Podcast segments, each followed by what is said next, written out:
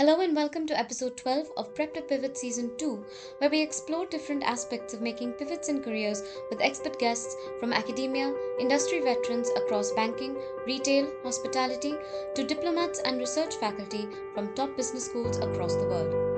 Today we have with us expert guest Professor Edward Rogers, who served as the Chief Knowledge Officer at the NASA Goddard Space Flight Center in Greenbelt, Maryland from 2003 until his retirement from government service in 2020.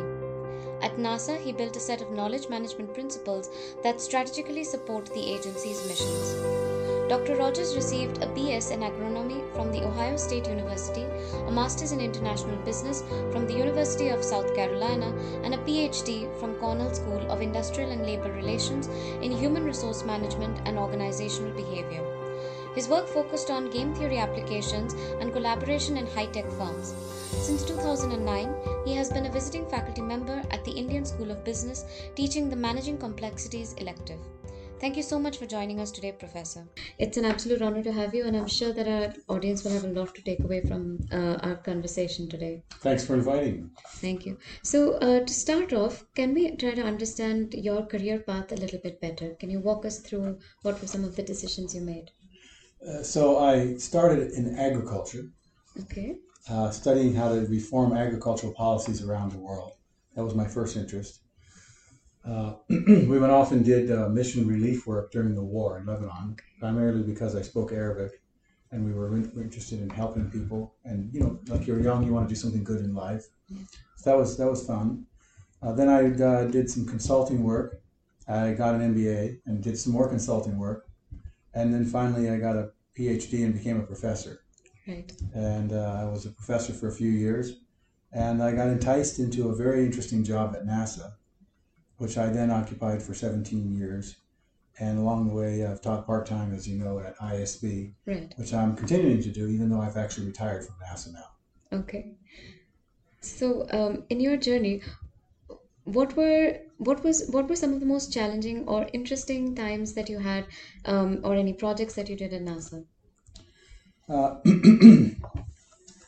so NASA's projects are all challenging. Right. Yeah. I mean, they don't do work that's not challenging. So Right. just for the for the record, but some of them were more challenging with respect to the, what I was doing. The ones Okay. that were more challenging. Uh, well, let me start with the ones that were easier. Okay. That might be a better way to start. The easier ones are what we might call simple projects. Not that the, what they're doing is simple, going to Mars or Venus or Earth, or whatever they're doing, but the project is simple in the way it's organized, Okay. because that was my angle of things. So a project that's done in-house by NASA, by their own people, not a lot of partners, not a lot of collaborators. Right. Those are simple projects. They might be big, but they're simple, simple as far as organization. The complex ones have a lot of partners, a lot of people that you have to integrate, foreign partners, and Europeans are adding things, things partnerships with India, like Right. the NISAR program we're doing now. Yeah. so these are those make it very difficult and very complicated to keep everything on focus. The technology may not be any harder, but people are doing different parts of it, and it has to fit together. Right. And so it's that integration of things and timing and scheduling and project style and culture style and behavior and management. All those things come into play and make it quite complex when they. And so those were the challenging ones. They weren't always necessarily foreign partners. You might think, oh, I'm talking only about foreign partners. Some of the hardest ones were partners within the U.S. Okay. between different government agencies. Right. That makes sense. Um, so you mentioned that you started initially as a professor, and then you moved to NASA, and then you got back into uh, academia. So uh, could you explain some of the reasons why you made those pivots in your journey? so I was doing consulting, and I started to go out. I got invited actually by a person that, that I was working with in uh, Cincinnati, a very smart professor, who was very intrigued that I was so interested in what he was doing. We really hit it off. So he personally invited me to go get a PhD at Cornell with him, Okay. which worked out, worked out. And then after that, I became a professor because when you get a PhD, you become a professor, right? That's what Right. you do. So I got a job teaching, and it was in Alabama, and I was teaching for a few years. And uh, this is actually what happened. I saw an ad in the academic newspaper, which goes to all academic universities, so it's a na- national paper. Right. And there was an advertisement placed in there by NASA looking for someone who had a PhD in knowledge management. Okay. Now, knowledge management in 19, Uh, well, 2000, 2001 was not even a recognized field in university. Okay. Now I had pushed to get my PhD in that area, but I couldn't call it that. Oh, okay. So I just did a PhD in management, you know, with OB and all these kind of ty- Right. typical fields. Yeah. But really, what I was doing was knowledge management. Okay. That's what I was interested in: how people learn, how they share, how companies do that, all that kind of stuff. Right. So I said to myself, there can't be three people in the United States who have a PhD in knowledge management at this moment. I don't think NASA knew that. Okay. but that's what they, their need was. And, You know, like good government people, they put their specifications very specific. Right.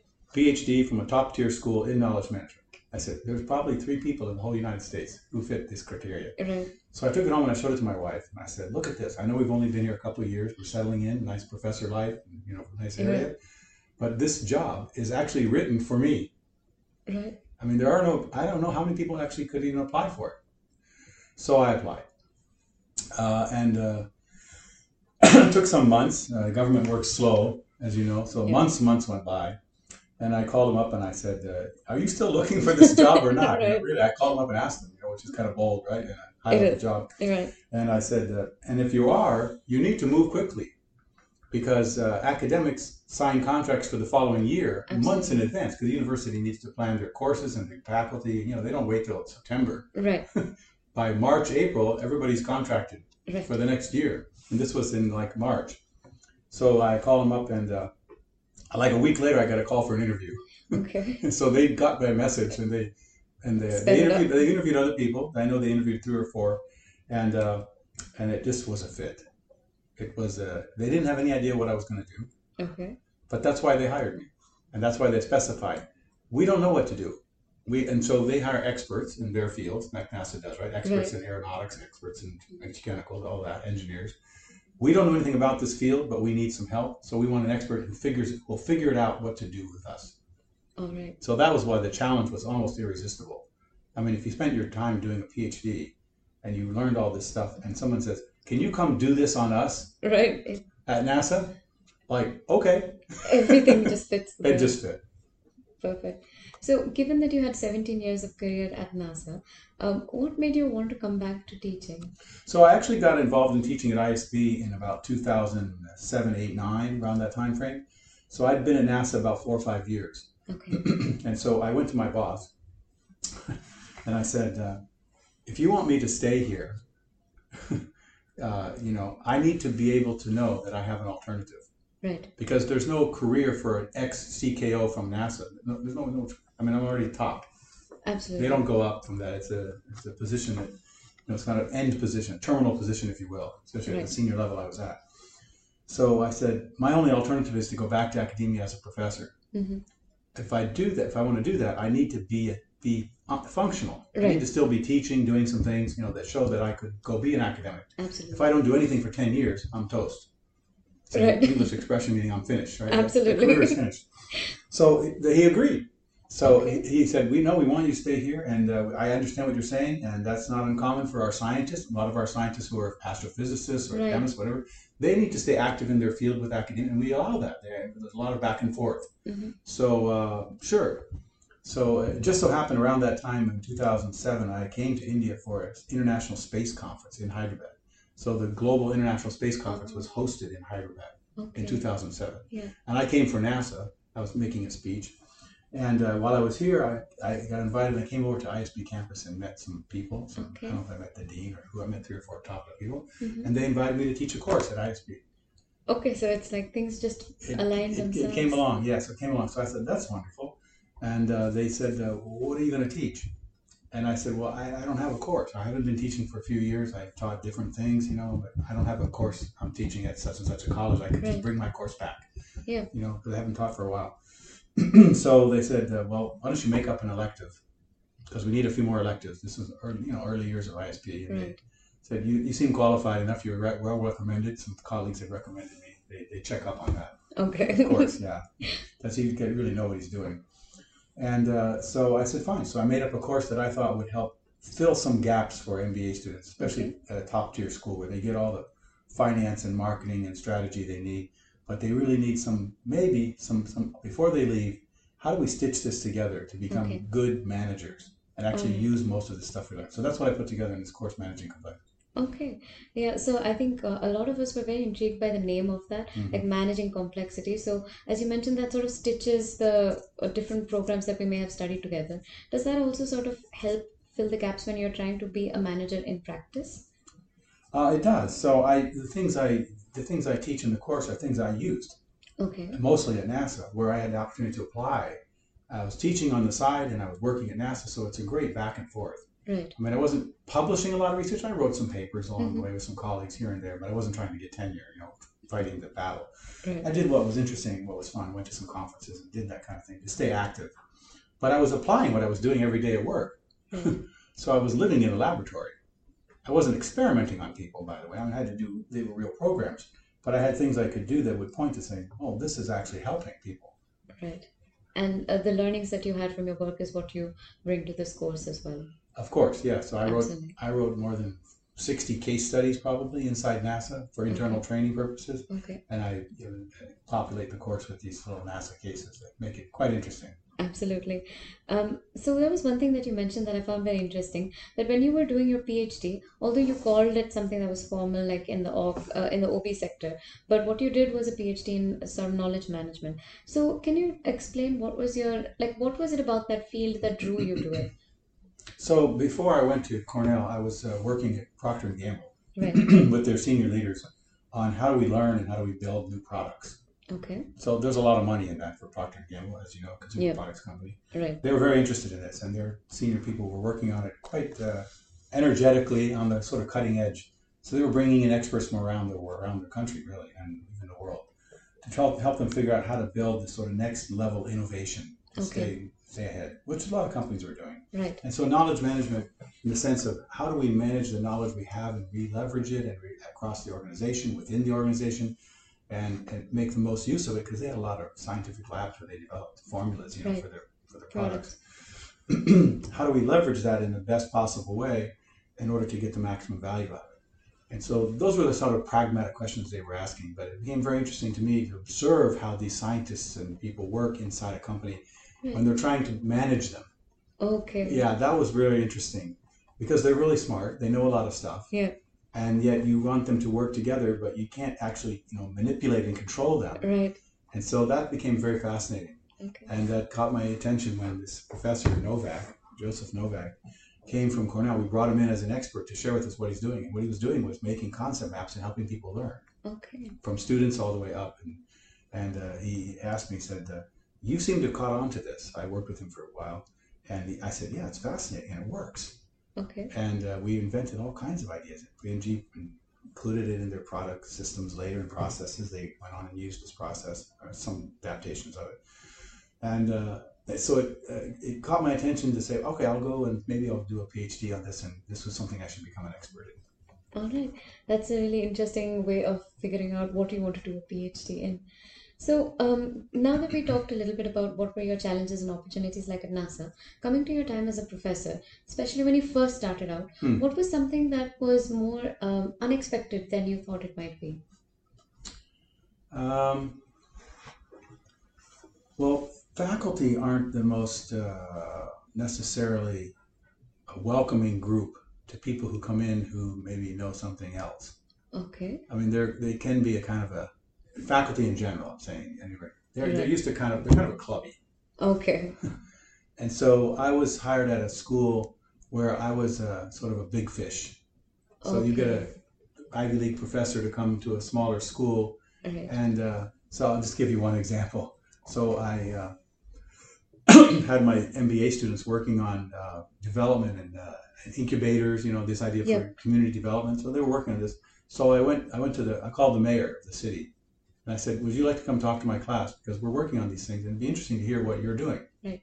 So she said, "Sure." Yeah. So she, the mayor comes to my class. That was the first term I was there. Okay. First term teaching. Okay. So I thought this would be good. Thought faculty would say, "That's wonderful. Look what this professor is doing for our." Right. No. Oh. Why did the mayor come to his class? I've been here five years and she never came to my class. Ah, I'm like, competitive. I called her up and asked her. That's really all I did. It was a cold call. Yeah. I just called up and asked her, and they said, "Well, what do you want to do?" And I explained it to her. They said, "Oh, that sounds interesting. I'll come." Right. So I mean, but that's not how it got taken. So I, this was sort of a bit surprising. They were nice people. I mean, you know, I got we got along fine. But the dynamics of politics in the university became that was the biggest shock to me, and, uh, and other things like that. And so things happened along the way. Uh, you know, I could tell some other stories, but they're probably better not told. Not nasty things, just things that were, as you said, Unexpected. unexpected things, and that's not what I expected. Uh, there's a different kind of camaraderie Okay. and I said it's almost like a club, you know, Mhm. clubbiness. And I didn't fit. That's what I came to the conclusion. I'm not going to fit in this game because I'm not going to play by those rules. Right. I'm not going to color within those lines. I'm interested in what I'm doing. And I and the bottom line was I actually really liked students Okay. and I liked working with students. All right. I taught all kinds of classes. I was very popular with the students. They don't like that either. Okay. Somebody who's popular with the students like, oh, you must be giving candy or doing something. You know, Right. don't- Yeah. the students like to come to my class, Right. and and I like having them in my class. I think it's mutual. Right. It definitely is. All right. Um, so that that was a really interesting answer, and as you mentioned that uh, you know you're really interested uh, in being a professor, interacting with students, developing material.